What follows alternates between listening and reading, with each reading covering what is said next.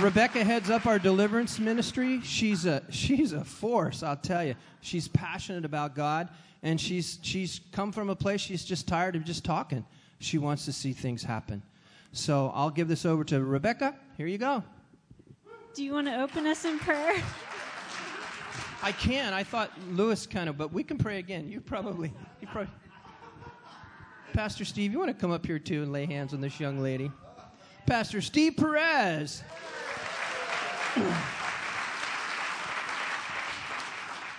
Father, we just thank you for this night. Oh my goodness. We are so expectant, God. We just want to see you come and radically alter the trajectory of each of our lives. Oh, thank you, Jesus. Father, I just pray for Rebecca and the others that stand up here and swing for the fences, God, that people will hear their heart. They'll hear the transformation that happened because they put their hope in you, God.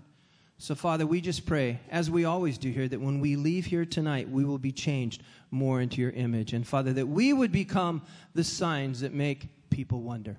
Amen? Amen. All right. Thank you. All right. So, I'm super excited. Um, tonight is about restoring hope. Uh, and hope means to have an expectation or an anticipation for something. You've probably heard the proverb, hope delayed makes the heart sick. Uh, so without hope, we can become depressed, feel despair, and in some cases, suicidal. Our world needs hope, but the things that the world hopes in is temporary and it gives false hope. If we put our hope in the things of this world, we will be disappointed. Uh, the things of this world can pull us away from God and even open doors to the enemy. James says, Do you not know that friendship with the world is hatred toward God? Anyone who chooses to be a friend of the world becomes an enemy of God. And James isn't talking about friendship with people, he's talking about things in this world that are in opposition to God, such as rebellion and pride, sexual immorality, selfish ambitions, and idols three worldly things that I see people put their hope in. Uh, government is one of them. So, what happens when people put their hope in a political leader to save America? We all saw in the last few elections people lose their minds over who is going to be the next president. We saw division like never before. And unfortunately, when I think of a politician, I think deception and empty promises. Money is the second thing people put hope in. The United States is one of the wealthiest countries in the world, and we're ranked number two for depression. So, you know, I guess um, money doesn't always bring happiness. Paul says, Those who want to be rich, however, fall into temptation and become ensnared by many foolish and harmful desires that plunge them into ruin and destruction. For the love of money is the root of all kinds of evil.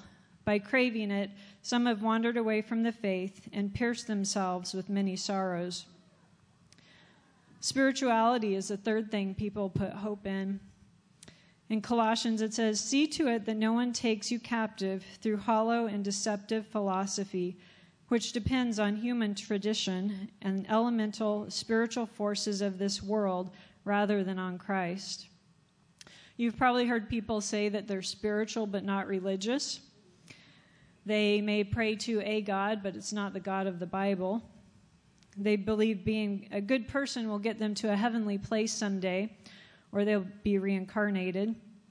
They worship the creation instead of the creator. They practice yoga and meditate to clear their minds. They may believe in spirit guides, tarot cards, astrology, and psychics. They use crystals for healing and sage for cleansing their home of evil. This is the New Age movement. These deceptions have crept into the church, and many Christians today practice these things and hold some of these beliefs. In 1 Timothy, we read The Spirit clearly says that in latter times some will abandon the faith and follow deceiving spirits and things taught by demons. As believers, we have so much more to hope for. Our focus needs to be on things that are eternal. We should be storing up treasures in heaven, such as sharing the gospel, serving others, and giving our time and money to things that glorify God. Heaven gives us hope. One day there will be a new heaven, a new earth, and a new Jerusalem. Here is how the city is described in Revelation. The New Jerusalem shines with the glory of God, and we will see his face. The throne of God and of the Lamb will be within the city. It has great high walls made of jasper, clear as crystal, with 12 gates made of pearls, and angels are on each gate. The city and streets are made of gold, transparent like glass. The 12 foundations are made up of 12 different precious stones. Down the middle of the great street of the city is a river, and on each side is the tree of life. Each month it will yield a different fruit. So the city alone is about the size of the United States. It would be 600,000 stories tall, or 1,400 miles. A mathematician did the calculations and said that 20 billion people could live there, each owning 75 acres with room left over for streets and parks. That's just the city. There will be no more tears, no mourning, no pain, and no death in heaven. Your purpose will give you hope. God made you unique and has a specific purpose for your life. Paul says, God has arranged the members of the body, every one of them, according to his design. There are various gifts given to believers, such as prophesying, serving, teaching, encouraging, giving, leading, showing mercy, words of wisdom and knowledge, faith, healing, miraculous powers, discerning of spirits, speaking in different kinds of tongues, and interpretation of tongues.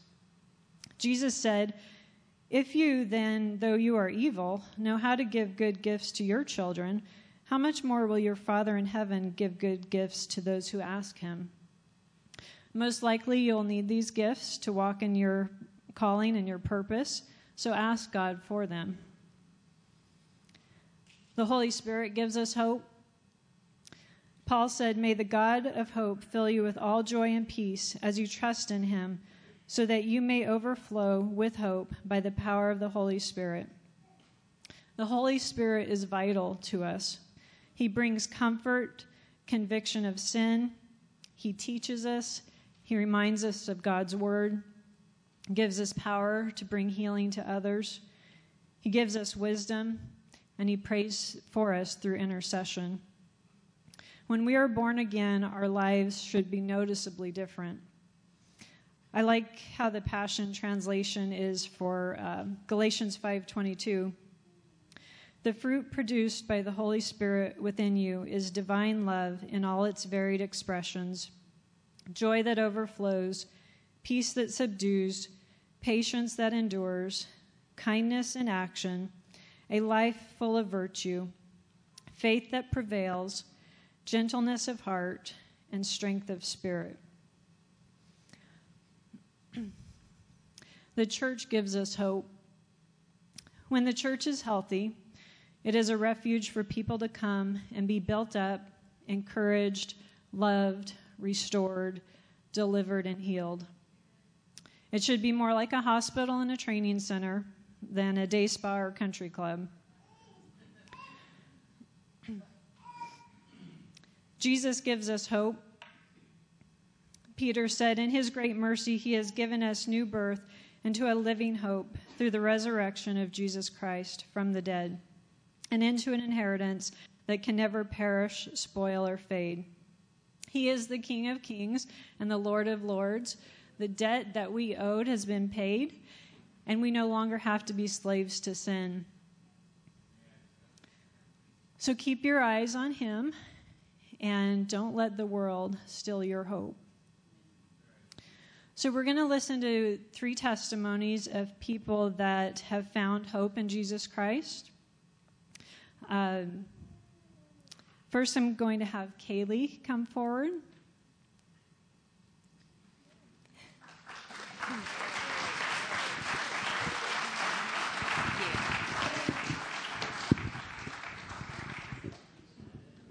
Okay, this is really cool. now, I'm used to doing this in Sunday school, so if I start like waiting for you to raise your hands when I ask a question, or you know, just bear with me. so, recently, um, we've a couple of times uh, to family. I know there's lots of new faces here, but recently we've talked about um, life and death being in the power of the tongue and uh, three verses that go with that. There's one, life and death is in the power of the tongue, that's in Proverbs. And then out of the overflow of the heart, the mouth speaks. So what's coming off your tongue? Coming out of your heart. And as a man thinks in his heart, so is he. So, ah, I believe something God wants to do is you've probably all heard the term tongue tied and um, there's a slight twist on that.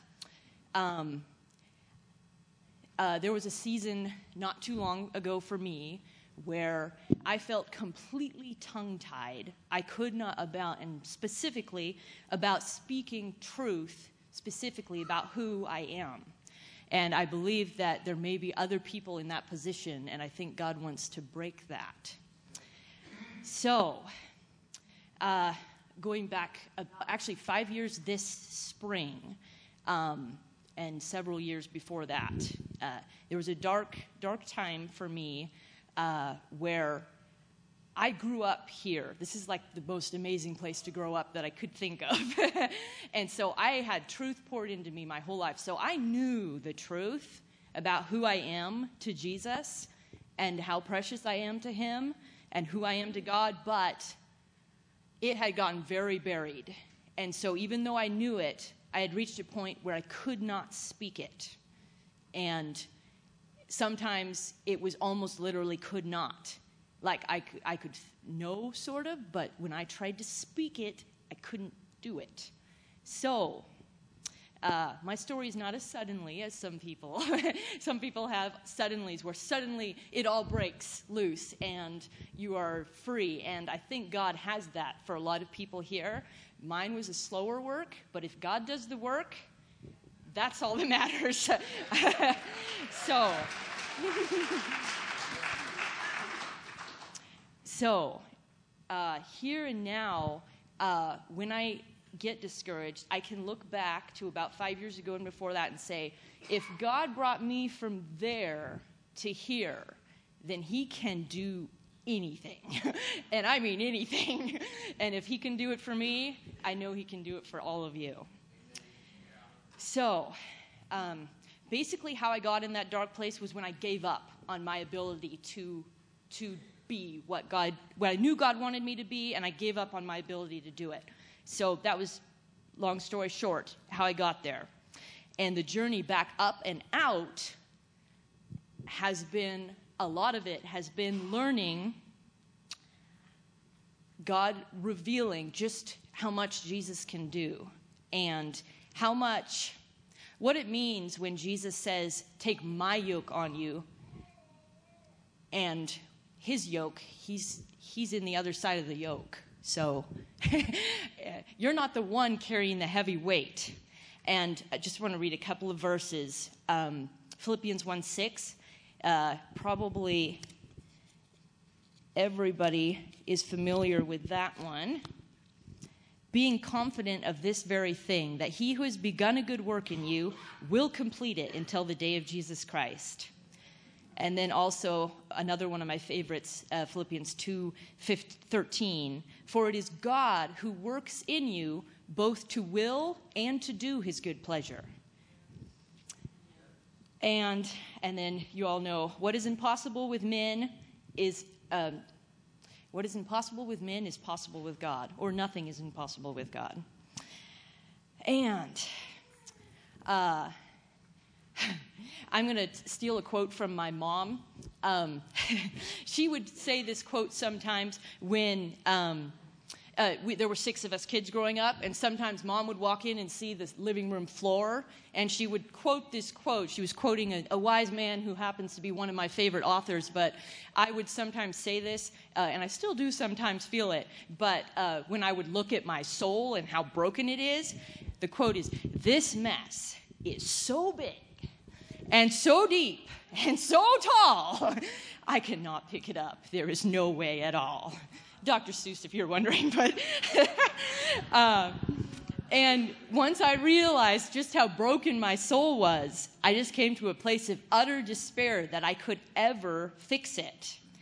And God's reply to that is I love his reply. He kind of, ch- well, first of all, you know, we talk about having strongholds in us. You know, like, like um, if you're unfamiliar with the term, that's like um, a lie that you've believed about yourself and it's become so strong that it's like part of your identity, strongholds. And we talk about those, but you know, when I would look at my soul, it felt like not just strongholds, it felt like castles and fortified walls and all these ramparts, and it just looked so impossible that it could ever be broken down. But um, God's reply would be kind of chuckle and say, Don't worry, I've got a man on the inside. and and I just have to interject get a man on the inside. Don't, if you try to fix yourself without a man on the inside, it's, oh, well, that is hopeless. But when you've got a man on the inside, then there's no wall, there's no door that can't be broken down, there's no, and yeah, he can literally do anything once he's in there. And I, I think that's why, I mean, I think it's one of the devil's best, best um, strategies is I've got to fix myself up a little bit before I come to Jesus. You know, I can't, and that was something, even though I already had Jesus in me, um, that was something he used on me so much. Just like I'd be so ashamed of the place I was in, I did not feel like I could even look, you know, Jesus in the eyes. I've got to do at least try before I can come to him. But Jesus says, Come to me and let me fix you. Don't fix yourself and then come to me. Come to me and let, you, let me fix you. Uh, it, Isaiah 42 3, where it says, A bruised reed he will not break, and smoking flax, flax he will not quench. He doesn't, he doesn't say, Wait until you're this blazing, burning fire and got it all together to come. You know, come when you're bruised and you're broken and you're uh, smoking and you, you know, I felt like I didn't have any flame left, you know, but he didn't quench me.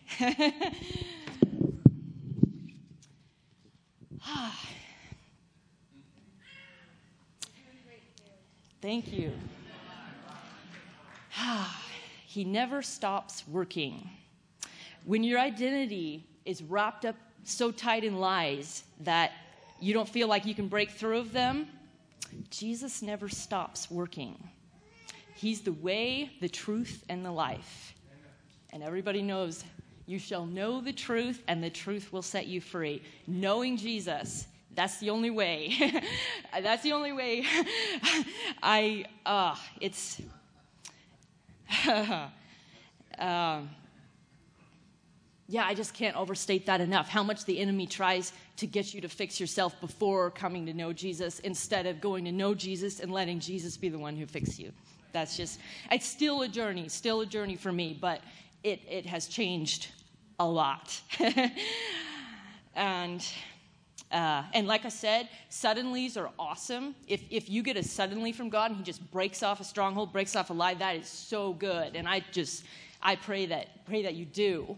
Uh, but if you don't get a suddenly and it's a slower work, remember God doing the work. It doesn't matter how uh, how slow it is. I remember uh, about five years ago, um, there was a turning point when God finally brought me to a place. He, you know, like I say, He never stopped working. and He brought me to a place where I finally could say, even if I, I could not get the lies off of my identity, but I could say, I want your way, even if it means losing my identity. And that was a huge, huge stronghold broken down.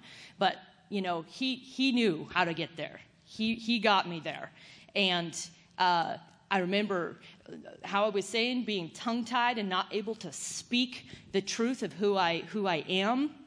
Uh, I remember there'd be like my thought life and my, my thoughts would be so negative and it would be a battle to say one word one word of truth to just get out even just say god is good or even just say i belong to jesus was so hard and yet and so it doesn't make sense because in like uh, people talk about the balance of like negativity and positivity and you want to make sure all your thoughts are positive and stuff but if you have nothing but negative thoughts and you have one positive thought, it doesn't make sense that that would actually really do anything. And yet, what did Jesus do with five fish? You know, five, or, or two fish and five loaves, whatever it was. Jesus is not limited by how much you have to give uh, I love the verse that says, Give in accordance with what you have, not in accordance with what you don't have. So if all you can do is fight as hard as you can do to say one word of truth, don't underestimate that. God will meet you there and He will use that.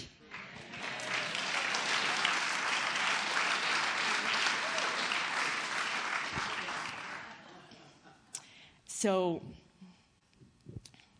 ah, he met me there. He used that. I have a long way to go, but I can, I can say he has done so much. He has done so much. And the more he does, the more I realize how far I have to go. but, uh, you know, he has brought me from a place where my thought life of belief about my identity was worthless, hopeless.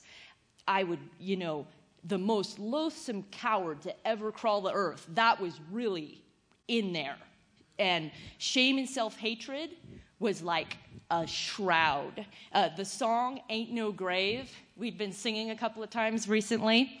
Um, I love that song, how it says, Shame is a prison, cruel as the grave, because that's what it felt like to me. I felt like I was in a grave of shame and there was no hope to get out. But God brought me from that to, uh, you know, from those tiny, barely being able to say one word of truth to now I can declare that I am his beloved. I am wanted by Jesus.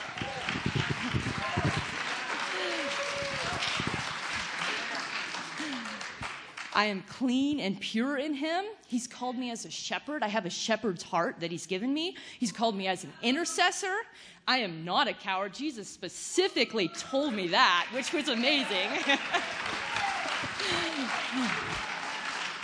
that, that was a fun little encounter because um, uh, uh Psalm 108:13, through God we will do valiantly, for it is He who will tread down our enemies. All of the courage that I need for whatever situation comes is available in Him. And God broke, broke that stronghold. I am not a coward. And I'm a warrior of mercy. Just to clarify, that's someone not who has mercy on their enemy, but someone who God uses through acts, deeds, intercessions, de- declarations of mercy to break down the enemy's camp. I'm an explorer, an adventurer, and a passionate seeker of the mysteries of God. And I can say all of that because God has freed my tongue to be able to speak the truth about who I am.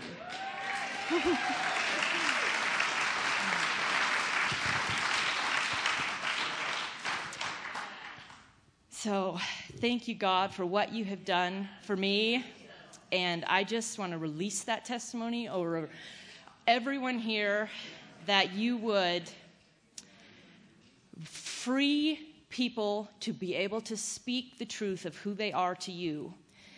Your beloved, your called ones, your chosen ones, clean and pure, made pure by your blood in your sight. And I just pray for revelation uh, to everyone here about who they are to you. In Jesus' name.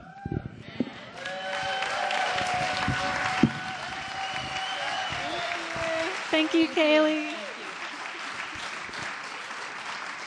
I love it. All right. Could I have Emily Solaris come forward?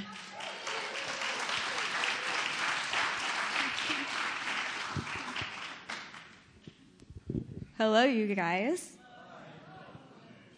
So I'm going to start with a verse, and it is Jeremiah 29 11.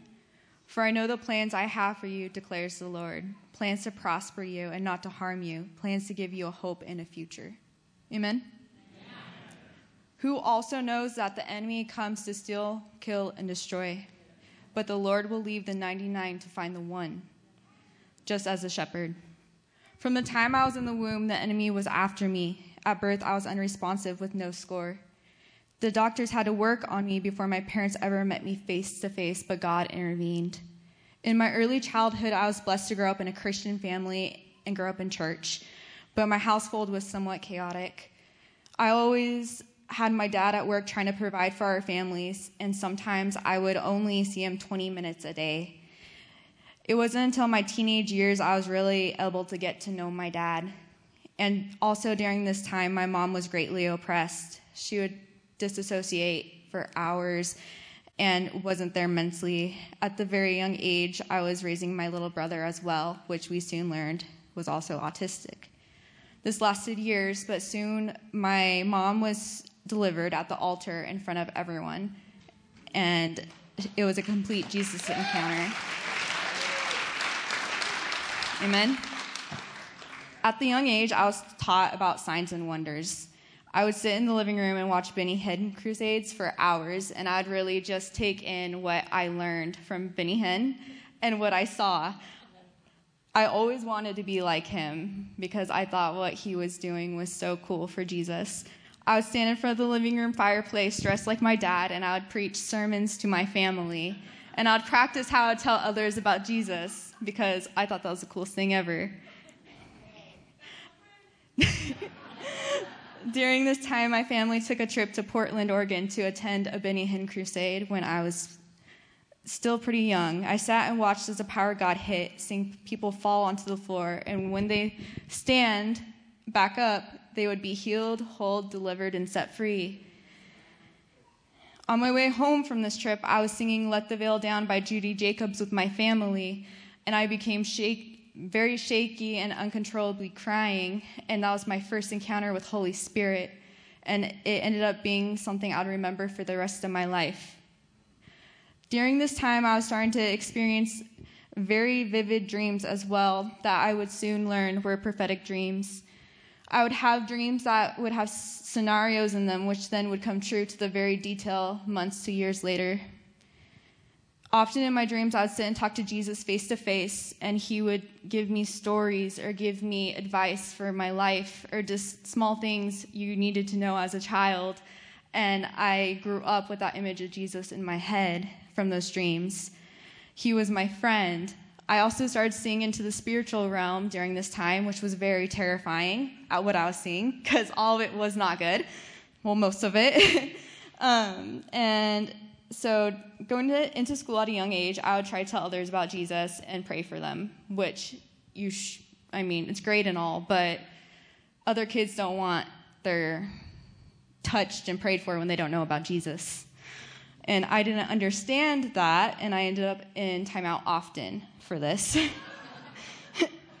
During elementary, I was bullied quite often. I couldn't understand why people were so mean to other people. It just baffled me. I often found myself in the counselor's office or principal's office, and this followed me until my middle school years. In sixth grade, I was beat up and bullied often. At one instance, I had my head shoved into a brick, and it broke the front of my teeth. In the locker room, I would be completely robbed of my clothes and left naked and mocked because people did not like me. Halfway through my sixth grade year, I would, tr- I would try to fit in with the kids who partied because they accepted everybody and never judged. This was my first introduction into the party life and what I thought was cool at that time. The start of my seventh grade year, I decided to drop out of public school and start online school because of the path I was going down and because of being bullied. During the start of my seventh grade year, the economy tanked and we lost our home. We soon moved in with my grandparents during this time. From the age of 12 to 17, I battled with depression and eating disorder. I would purge my food because I would remember the things people said about me in school. I would throw up because I wanted to be good enough for those people that bullied me because the scars were so deep from what they had said to me. Also, during this time, I did not feel much, so I would cut my arms just to feel something because I was so depressed and hopeless from what had happened to me. The enemy had a stronghold on my life, which I did not understand at the time, but I see it now. I did not understand that the enemy would put lies into my head of what I should be or shouldn't be, or what they think I should be. And I would always listen to the enemy and let him talk to me. And it ended up taking me down a very bad road to where I tried ending my life multiple times, but God saved me. I still had a hope and a future, even if I did not see it, because God has a hope and a future for every single one of you in this room. During my teens, I was still involved with the church and youth group, but my relationship with Jesus was teetering during this time. And I was dealing with a lot of personal traumas during this time. I felt lonely and so far away from him, even though he was right there the entire time. He was always chasing me, even though I did not see it at the time. And I felt so alone. And then it just pushed me away from him further because I was more focused on the things I was going through than on God. I had finally made it to senior year and graduated. I had also graduated years worth of therapy that I had endured due to traumas. I was always in the children's unit, and the therapists were probably tired of seeing me. and uh, I finally graduated. Um, I had somewhat of a different perspective on life after this time, and I was starting my life when maybe two months after my graduation, my grandpa went into for a simple procedure and ended up having a stroke. The day he was supposed to be discharged is when he had a stroke, and they had to put him on life support. This rocked me to my core. He was a strong figure in my life who had been there during the difficult times and had a strong walk with Christ. Even while my relationship was teetering with Jesus and I was basically running, I still could look at the relationship he had with Christ and know that there was hope. From the earliest age, he would tell me about Jesus, and his words were forever ingrained into my mind and my heart. I tried believing Jesus for his healing during this time because I knew Jesus could heal. I was desperate during this time. I was confused because I was taught Jesus heals and saves, but here I am going through all this. So, how could that be true? But I also knew that I had to be serious if I was seriously going to ask God. So I asked God to save him. I lay next to him in the ICU one night, begging God to please save him. And I knew my grandpa had to play a part to play in that as well. He then passed a day later. While I was grieving, I tried keeping myself busy. I was falling deeper into depression than before, and the medication was no longer working. My friends tried getting me out of the house and to get my mind off things. During this outing, I was taken advantage of and raped by someone who I had trust, which then ended up ending my relationship with Jesus for good because there was nothing else that I could possibly lose after all of that. I found myself getting a job and working at an assisted living home where I would soon then become a med tech. I started making new friends during this time. We were all the same age group. This reintroduced me to the party life that I had walked away from, which I had briefly seen in middle school. Every night after work, I would go to the liquor store and pick up a bottle and down a bottle, and then I got in, involved in drugs because that was the only thing that would numb my pain and make me feel like I was okay inside. I completely threw Jesus to the side because I could no longer stand trying to have a relationship with him after everything that had happened.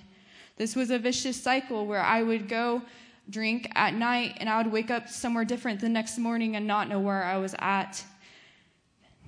I then was introduced to the life where we would do organized illegal activities, and I would sell myself for drugs, and I would sell myself for anything I could get because I no longer cared who I was. I no longer had any self worth, and I just was empty inside. Months later, I found myself staying in a car with my friend, drugged out, and I was pregnant. And I did not care because I was mentally gone. A little time later, I lost my baby because I did not care and because I was still on drugs. After my miscarriage, I moved in with one of my best friends. He was there for me through death, through life traumas, through everything And I had been there for him when he was bleeding out on the side of the road and almost dead. We shared a lot of traumas together. I think it was more of a trauma bond. And we ended up in a relationship. At this time, we were raising two teenage boys. We loved them deeply. Um, they were the sweetest. Um, during this time, we were also still on drugs, and we were involved in things we shouldn't have been involved in. We were um, selling and trafficking drugs. When I would come home, there would be new people in my house every single night, people I did not know. Or I would be home alone, and new people would show up at my house and try to get in that I did not know. I was really confused during this time, but it's what I knew because I was in a violent cycle. This relationship turned into a domestic abuse where he would beat me, and I was afraid to leave the relationship for multiple reasons. And still, I was running from God and did not see my self worth. I thought God had turned his face from me and completely abandoned me, but that was not the case. He was still watching me and he was still there even when I did not see it. Later, months later, my ex then tried hitting me with his car and killing me, which after that, my ex, my other ex came down from California and got me out of that relationship before I would end up dead. I know if I'd stayed a little longer, I wouldn't be here. In the process of me leaving this relationship, I had left the assisted living where I was working at, and I got a job at a doctor's office which was very good. It gave me a fresh start. My cousin had told her boss about me and helped me get the job. And um, to be able to get the job at the doctor's office, I had to pass a drug test. I stopped using for a minute and got a clean UA, got hired, and then I started using again because that's what I knew. And during this time, I wanted nothing to do with God. I did not want to hear about God. I didn't want to hear anything about church. I didn't want to hear anything, anything. but God works in funny ways because every single doctor in person are Christians at my job. and I could not escape them. They would constantly talk about Jesus, and I wanted them to shut up, and they wouldn't. And God knew I was trapped. I was trapped. I couldn't escape them. It was not happening. During this time, it was during the COVID lockdowns while the churches were being shut down in California. I don't know if you guys have heard of Sean Feucht with the Let Us Worship movement, but he was having big, huge revival worship um, in concert parks and all kinds of different things. And he was supposed to be in Portland, Oregon in a couple months. My cousin tried convincing me that we needed to go to this thing Keep in mind, I was still running from God. And I had finally agreed because I had a tug in my heart, which at the time I didn't know it was God, but it was God. I show up to this event with my cousin, and I am watching everyone worship, and I'm watching everything that is happening. There's healings taking place. People are giving their lives to God, and people just want God. And it hit me like, what am I doing? Like, where have I, like, what is happening? It was so overwhelming. And I started reliving everything I had went through in my life in that moment. And I was like, I just want this to end right here, right now. And I ended up giving my life to God that night. And. instantly, no more drugs, no more drinking. It was like I was a whole new person. And God had other plans. And what the enemy used to try to kill and destroy me, God is turning in to use for his glory. It, even if you have brokenness inside you, he can still use that. He can use that because he can transform your heart and heal your heart and just completely use that for His will. And it, it's something beautiful seeing where you were and where you can be or where you're going. But you can't do it, like Kaylee said, by yourself. You have to have Jesus. Because if you try doing it by yourself, it's not going to work. You're just going to feel broken and empty.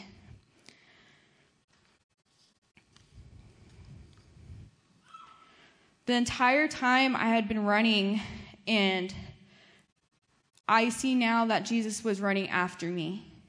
Multiple instances where he spared my life to where I should not be alive. At one point, I was drugged out in a car with my friend, and uh, we were going over a cliff, and he had passed out at the wheel and God stopped that car for going over the edge, and we were hanging over the edge. Even in my brokenness, God still was looking out for me, regardless. He will leave the 99 to find the one. He will. He will. And as for the thoughts you have in your head that are negative, and say, oh, why don't you kill yourself? Why don't you do this? Why don't you do that? Rebuke them Say, I recognize the source of my opposition as the enemy. I'm going to yield to it. It is Satan. And say, Fear, I resist you. I resist you in the name of Jesus. You have no right here because fear does not have a right because you have a future and you just have to keep your eyes on God. God wants to use you. God does want to use you, even if you're in a broken place right now and you do not feel like you have a purpose or you said, God, I did all these things. How could you ever use me? He will use you. You could have done the worst thing, the most disgusting thing, and He will still use that for His good. And He loves and He will forgive you. Amen.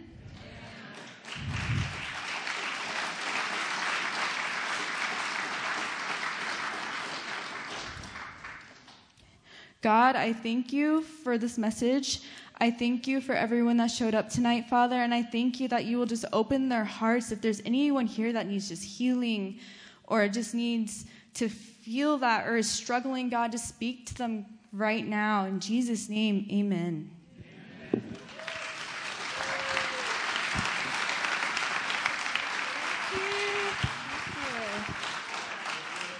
That was powerful. All right, could I have Bobby Johnson and Jay come forward?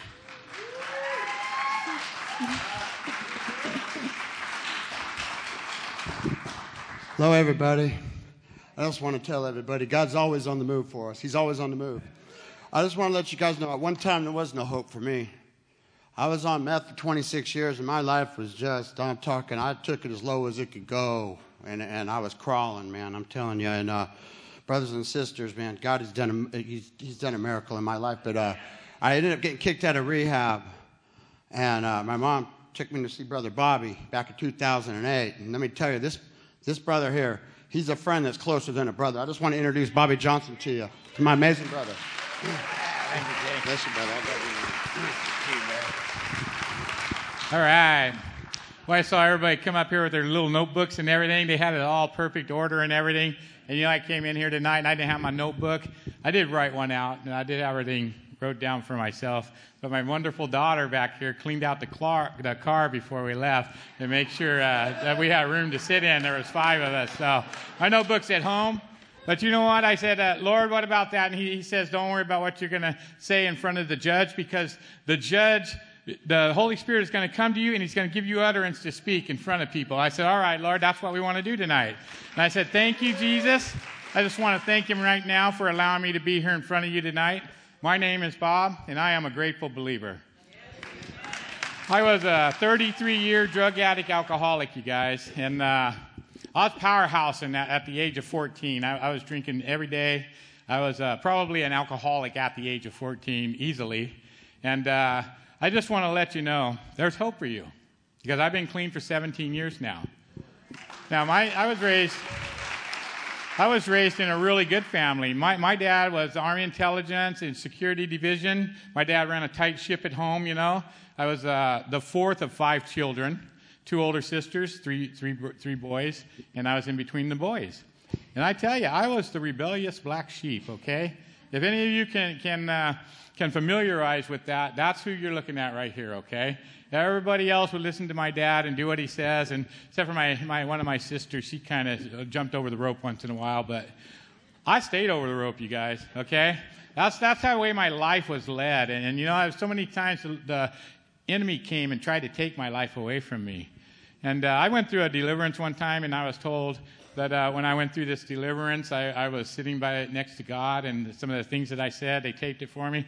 72 times the enemy had tried to take my life from me. Okay, 72 different times he attempted to take my life, and uh, I can only remember a couple of them. But uh, you know what? Uh, God started showing me different times when the enemy had tried to take my life from me, okay? So God is watching out for you. You might be going through it right now. You might not even, even feel like you're, you're close to the Lord. You might not think that God loves you, but He loves you. And He's with you right now, and He's watching over you, okay? And He wants to take care of you. And if you give your life to Him, He will do that for you.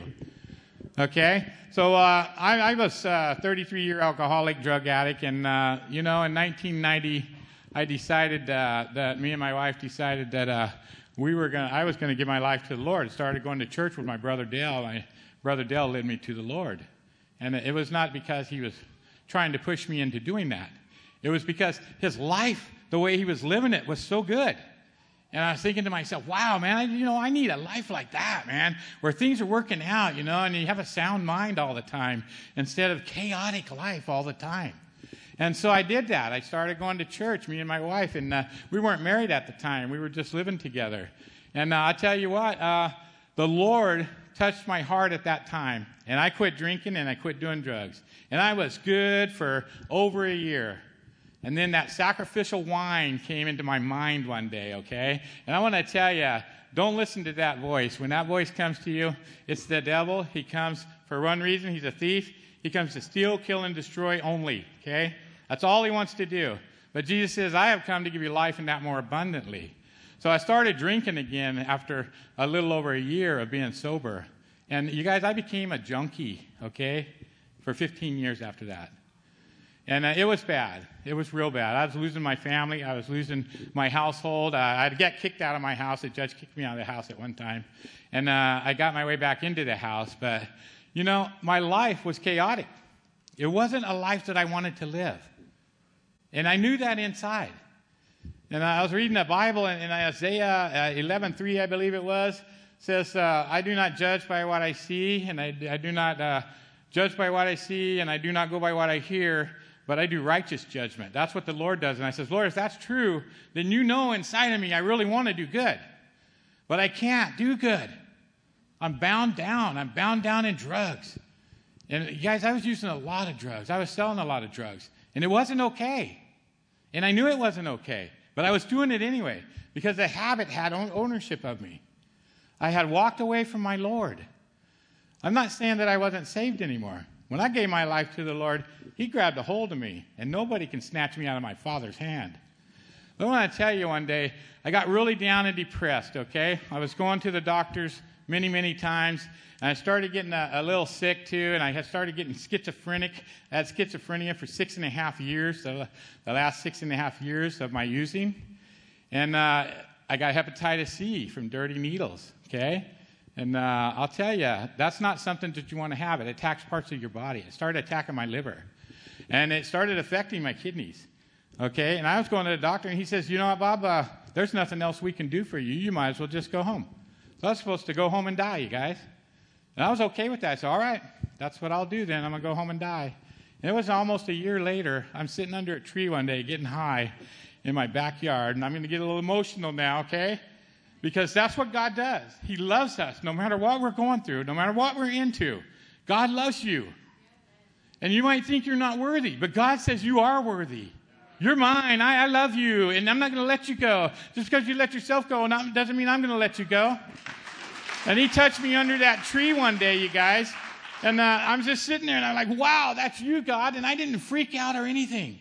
I didn't get weird. And I go, wow, that's you, God.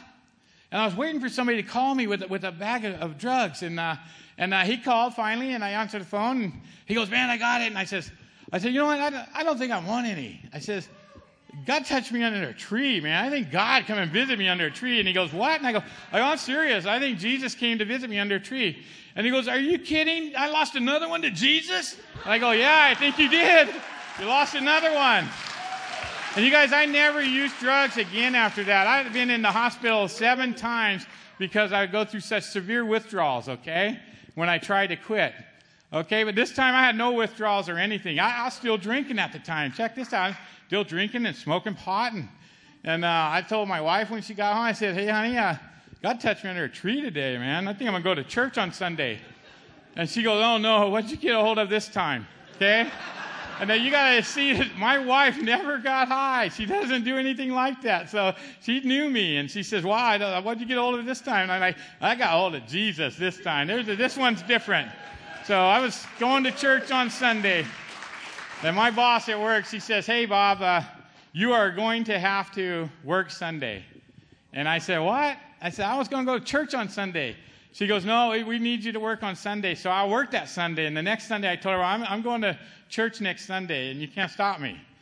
And she, says, Well, you're supposed to work Sunday, so I just want you to be aware of that. I said, All right, I'm aware of it. And so uh, while this week went by, I was going to go back to the church that I started at. It was the Baptist church, okay? And that's where I got baptized. But uh, my son, in between my addiction, uh, had gone out to this other church. It was Azalea Glen Christian Center. And uh, he went out there, and I went and watched him get baptized. And he got out of the water, and he come up and he gives me a hug, okay? And, uh, and he was wet. And I go, wow, all right, now I'm wet, you're wet. I got beer in the car, I got to go. And I left. And God kept that on my mind, you guys, for this week. And I'm, I'm sitting there thinking about this constantly. I can't get it out of my mind. And so it comes Sunday, I says, you know what? Um, I want to go out to that other church.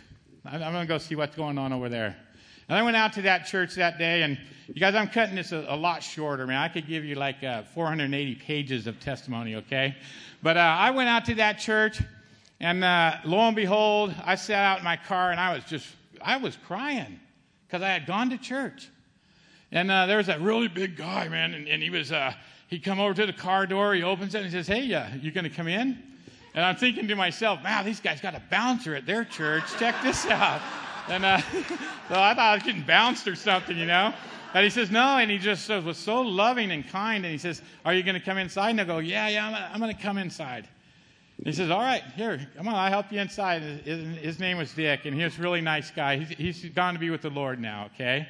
But uh, we went inside, and uh, I sit down, and, and uh, I just couldn't help it, man. There was just tears coming out of my eyes, and I, and I was so such a manly guy, you know. I, I, tears don't come out of me like that. You just don't do that. But I couldn't stop it, man. There was flows, rivers of tears coming out. And then uh, Pastor Dan, he's up there, and he says, uh, he says, I want to talk about breaking the chains of addiction today, and I'm going to tell you about Nathaniel under the tree.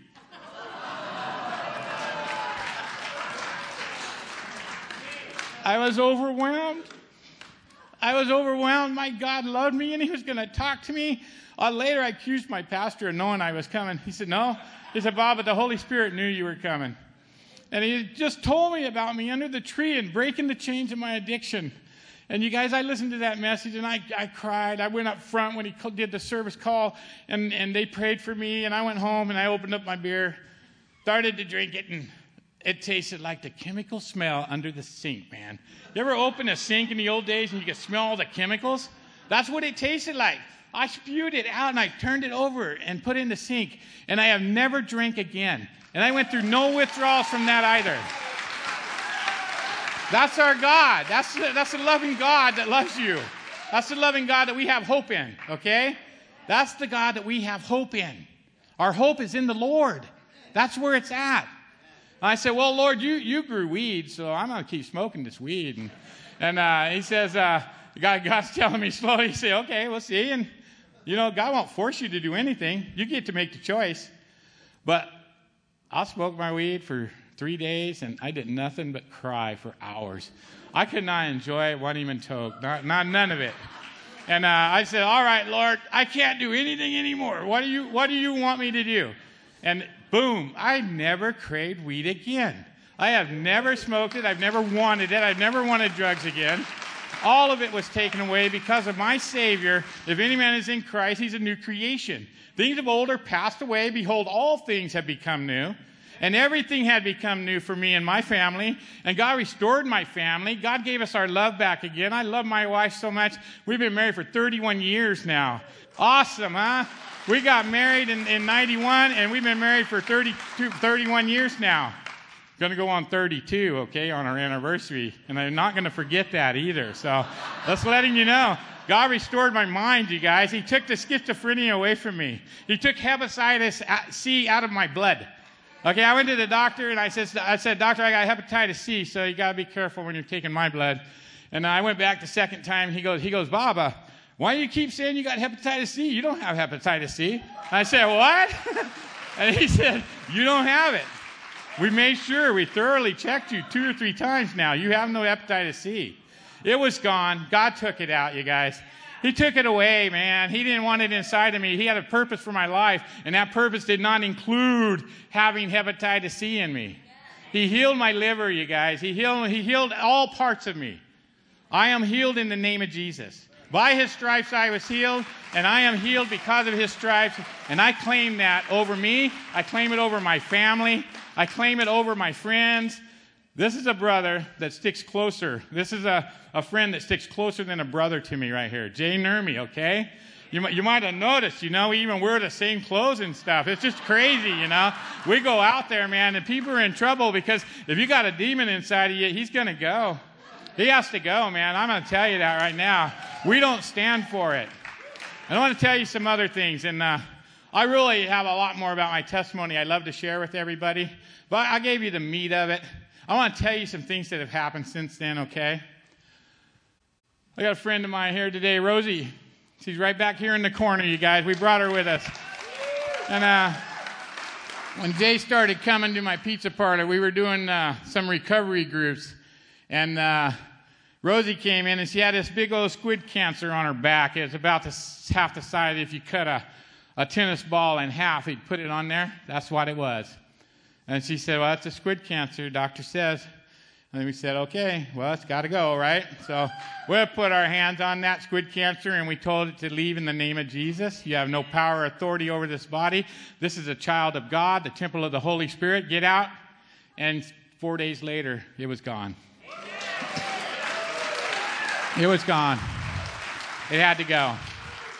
Me and my, my niece, Heather, we, uh, we went to visit my dad. He was in the hospital and they, they found a, a, mass in his lung, a spot, and they said that was a cancer spot. And, and we said, no, we, we can't have that, okay?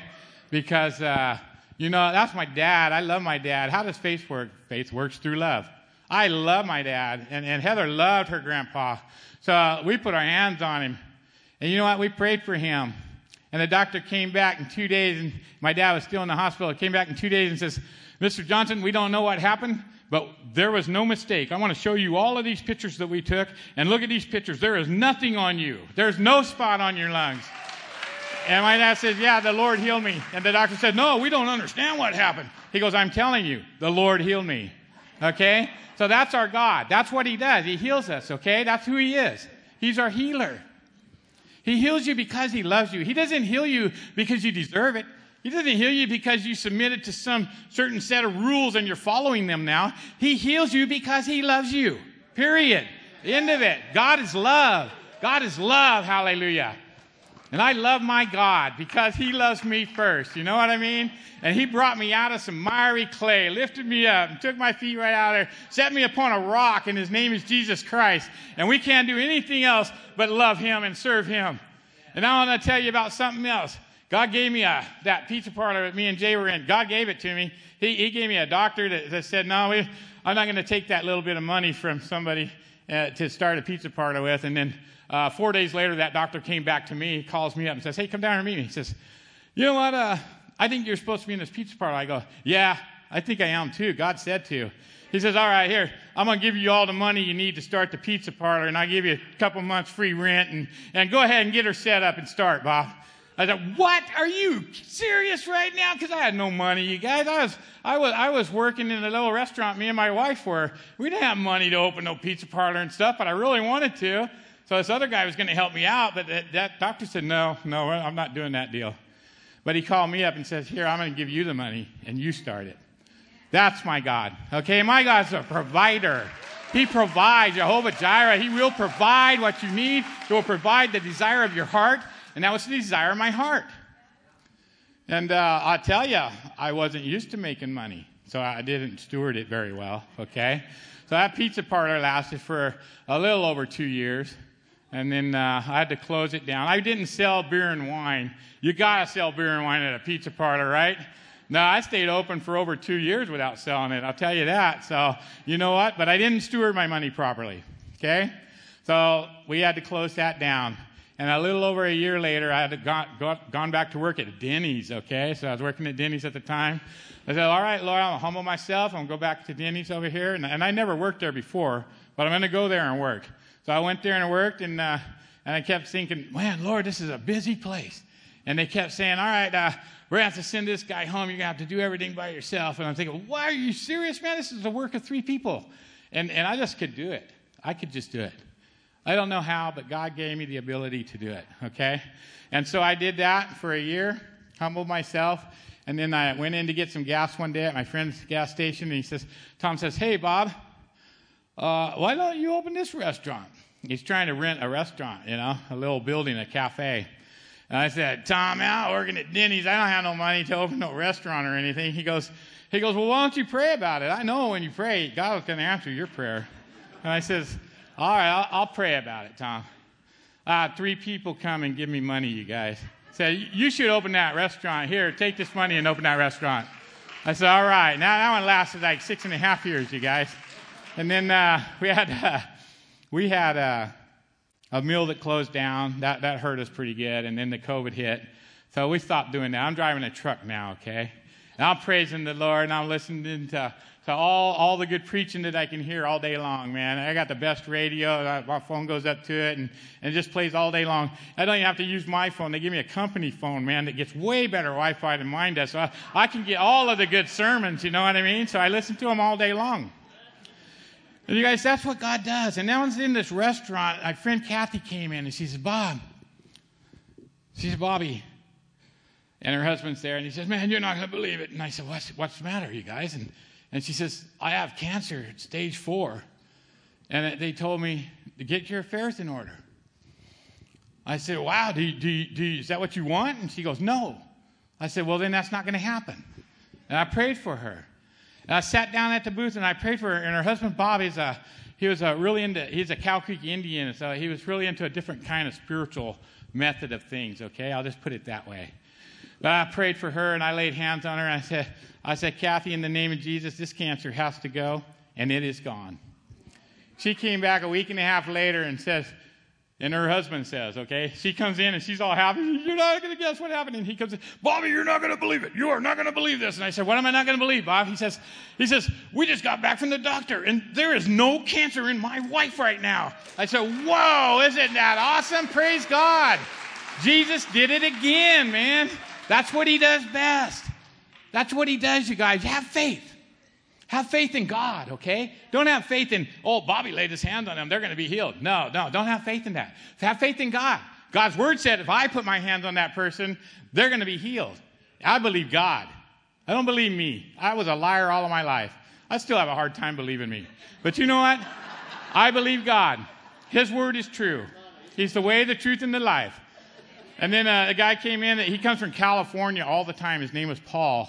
And he became a very good friend of ours. He, he, he'd come for years to the restaurant and he would stop in there.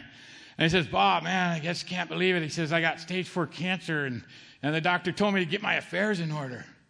And I go, wow, did he? And he goes, yeah. He goes, uh, he goes, you might not ever see me again. I said, well, yeah, I want to see you again, man. I want to pray for you. I want to tell you about a friend of mine, Kathy. And I told him about the Kathy story. And then my pastor Dan was there with me at the time. We're doing like a Bible study at the time in the restaurant. And, uh, and uh, so we prayed over Paul, commanded that cancer to leave him in the name of Jesus. He come back a week and a half later, you guys. And he says, You are not going to believe what happened. I go, I think I will. and he says, I went back to my doctor, and she says, Paul, you don't have any cancer anymore. It's gone. I don't know what happened. He goes, I don't believe you. And he says, You're going to have to prove that to me. So she done three thorough tests and showed him that he had no more cancer anymore. He goes, Wow, I can't believe that. I know somebody that's going to be glad to hear this. And they came back to tell me about it. And I says, I said, Praise the Lord, Paul. Now you know who God is. God loves you so much that cancer doesn't even have a chance to live inside of you because of God. Because of him. Because of him. He ha- he's the one that paid the stripes, okay? By his stripes we were healed. You guys, that's the truth. If you need hope, if you're sick and you need hope, put your hope in the Lord because he will deliver you. There's no doubt about it, okay? It's not an if or, well, maybe he will me. I, I'm just not sure if God wants to heal me. God wants to heal you. God is desiring to heal you. He's always desiring to show his mercy and kindness and love to us constantly, all the time. He never not wants to. The weapons of our warfare aren't carnal, but they're mighty through God to the pulling down of those strongholds. Okay? There are strongholds inside of us that are telling us, I, I just, I, I, just can't believe that. I can't, I can't believe that, that, that just saying to something to get out of me, it has to get out of me. But Jesus said to speak to your mountain. Tell it to get out. And you know what? If you'll, if you won't doubt, if you will not doubt, that mountain will go and be cast into the sea. Those mountains that are in your life right now, I don't know what they could be for any of you, but they have to go in the name of Jesus. Okay? They have no choice. if you submit yourself to the Lord and you resist the devil, he will flee from you. It doesn't say he might, doesn't say he could, it doesn't say, well, it's possible. No. God said he will flee from you if you believe. You guys, I believe God. I believe every word of God. I, I, believe the front of the Bible, the back of the Bible. I believe the copyright stuff that's in the Bible. I believe all of it. Every word that's in there, I believe all of those things with all of my heart, soul, mind, and strength. And they don't play games with the enemy anymore. If I want to talk to him, I'll write on the bottom of my shoe because that's the way he's going to get the message. He's just going to leave. It's all he's going to do. He doesn't get a choice. So, my friend Rosie again, not long ago, she had a stroke. They took her to the hospital. And uh, me and Jay were hanging out, right? And uh, we got the message that Rosie was in the hospital. She had a stroke. I said, Lord, this, this is like miraculous timing. Thank you. and, uh, you know, most people wouldn't thank somebody for something like that. But I thank God for stuff like that, you guys, because she needed us again. And so we went in there, and, and her daughter says, Oh, Bob, Bob it's hopeless. She's a vegetable. She's, she's paralyzed on her right side, and she, her mind don't work. She can't see. She can't concentrate. And I said, Don't worry about it. She's going to be fine. She's going to be fine. So we walked in there, and the nurse was telling us yeah, she's paralyzed on her right hand side. She, she has no strength, and, and she's not coherent. And I said, uh, She will be. We, we prayed for, I don't know, 30 minutes probably, huh? nurse came in and says, Well, we're going to we're gonna try to wake her up. And so the nurse comes in and she wakes her up. And she's like, Oh. And then she's like, Rosie, Rosie, do you know who this is? And she's like, Oh, yeah, that's Bobby. That's my brother, Bobby. And I say, Whoa, all right, brother Jay. They're both here. And say, Yeah, Rosie, you're going to be fine. And, and the nurse says, Here, squeeze my fingers. And she grabbed both hands, squeezed as tight as she could. She goes, Wow, you are strong. She is strong, you guys. She has now been able to move her whole body. She walked in here with us tonight. She's here to bring hope to people. If you want hope, your hope is in the Lord, okay? And we're giving you testimonies of these things tonight because God is true to His Word. You read it in the Bible and you say, This is my word, I claim it. It is the truth. It's God's promise to you. I don't know how many rainbows I've seen today thinking about the promises of God. All your promises won't let go of me. All day long today. Uh, there was just batches in the sky where rainbows were coming down today. And it was just amazing to me. And I just said, God was touching my heart. I said, Lord, you're touching my heart, man. You're letting me know that tonight's going to be a night of hope for people. People are going to be raised. There's going to be signs, wonders, and miracles that happen in people's lives. And if they don't get it tonight, they're going to get it within a week and a half. I know that much for sure. I've seen it. I've witnessed it. And I've been had the privilege of my God sending me to people. What a privilege that is. That God could see a faith in a person and say, I want you to go over here, and they go. Well, that's what we did. We went. And I thank God for it because I love her. I love her with all my heart, soul, mind, and strength. She's a really good friend of mine. Jesus is my best friend. Jesus took me, you guys. I was doomed. My life was over. I tried to commit suicide, and uh, I didn't do it. And when I got out of the hospital after trying that, then uh, that's when the doctor told me there's nothing else we can do for you, Bobby. Hepatitis C is eating you. And uh, so I went home to die. But you know what? I'm here today, standing here in front of you all, and that's been 17 years. My God is true to His word. And you take that home and you take it home to your children, you take it home to your children's children, and you hand it to them. You hand it to them with the hand of faith, okay? You lay your hands on people and you pray for them. And don't think that you have to do anything. Just believe God's word. If you put your hands on them and you and you tell that mountain to leave, if you pray for them, you put your hands on them, they will be healed. Don't doubt. Little enemy boy, you know, a little weasel of a devil, right? Yeah. He's such such a, a little foe, but he seems so giant sometimes. He seemed like a giant in my life. But he's nothing. He has no authority. All power and authority has been given to Jesus Christ, our Lord and Savior. And He's inside of you. And He's wanting to go out there. He relishes the thought of going and healing everybody. How many times did He heal everybody? Every time. Every time. Every time.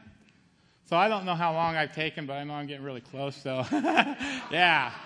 Father, we just thank you for tonight. Lord, I just pray over everybody that goes home tonight and lays hands on their family members, Lord, and their friends and their neighbors, Lord, in Jesus' mighty name. And they don't have to do it tonight, but whenever they lay hands on them with good faith, Lord, that you will bring to pass what your word says. In Jesus' mighty name, amen.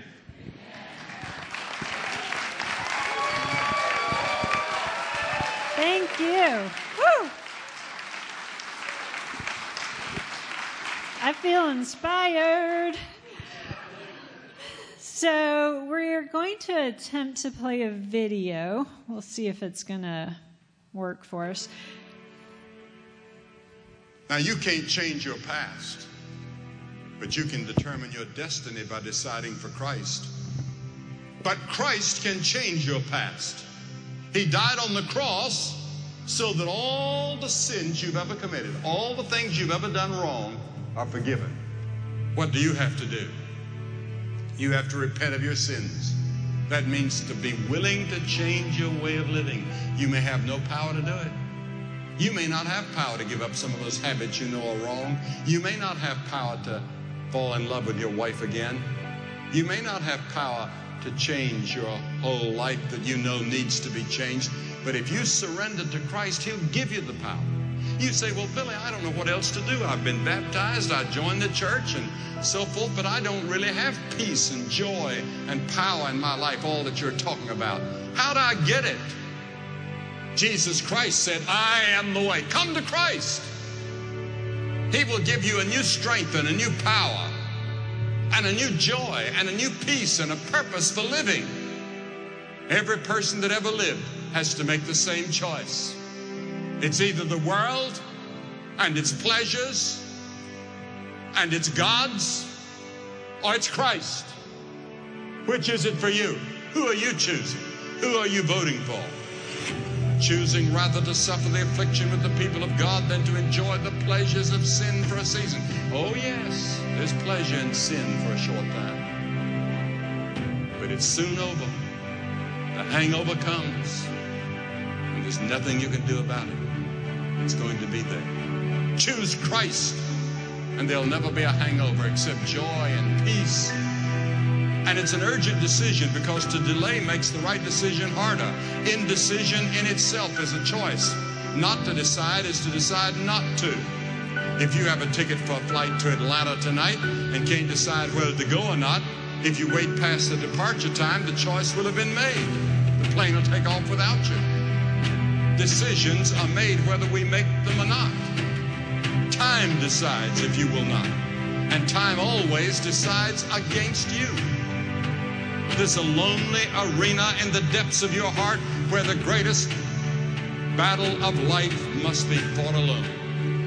That's your decision about Christ. Your parents can't make it for you, the church can't make it for you, your friends can't make it for you, your girlfriend, your boyfriend can't make it for you. You have to make it yourself. And you must decide tonight. There are hundreds of people here tonight that have to decide tonight, and your decision tonight, yes or no, will decide where you'll be a hundred years from now.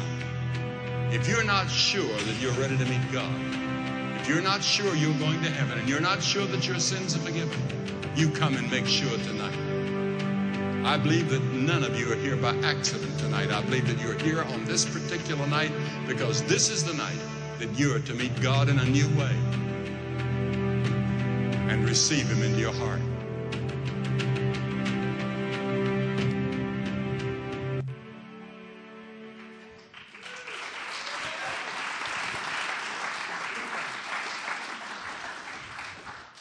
So, we are going to worship now after all that inspiration. Um, so, we have chairs set up on each side of the sanctuary. And these are chairs, if you need physical healing, if you need emotional healing, whatever your need is, if you want to give your life to the Lord tonight, this is the time to do it. Like Billy Graham said, not making a decision is making a decision. There's no fence. So the chairs are for you to get prayer. If our ministry teams could um, set up on each side, that would be great. Um, so we're going to worship, and um, I just want to thank Kaylee and Emily and Bobby.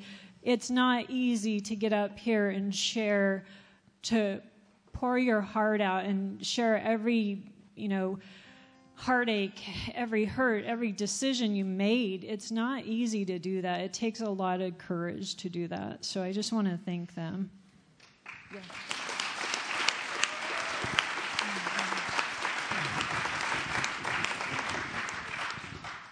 There's a lot tonight. But I, what I really see happening here is there's pools around the room. And come on in, the water's fine. Mm-hmm.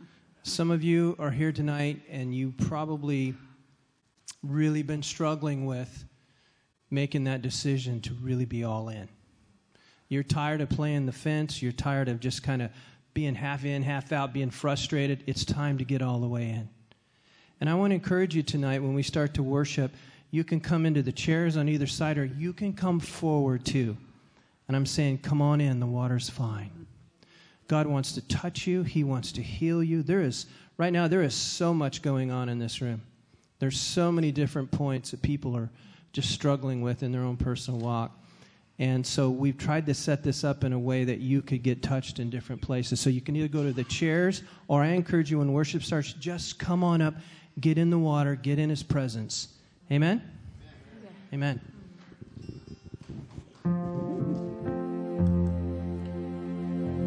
It just felt like activating something. We just heard a salvation message right there. And uh, it's a good opportunity for anybody. Everybody, actually. Why don't we just agree with heaven and the gospel, the good news, and just say yes? Yes. Lord. Yes. I agree with you. Yes, Lord, I receive you. Yes, Lord, I am all in. Yes, Lord. We say yes, Lord. We say yes to you.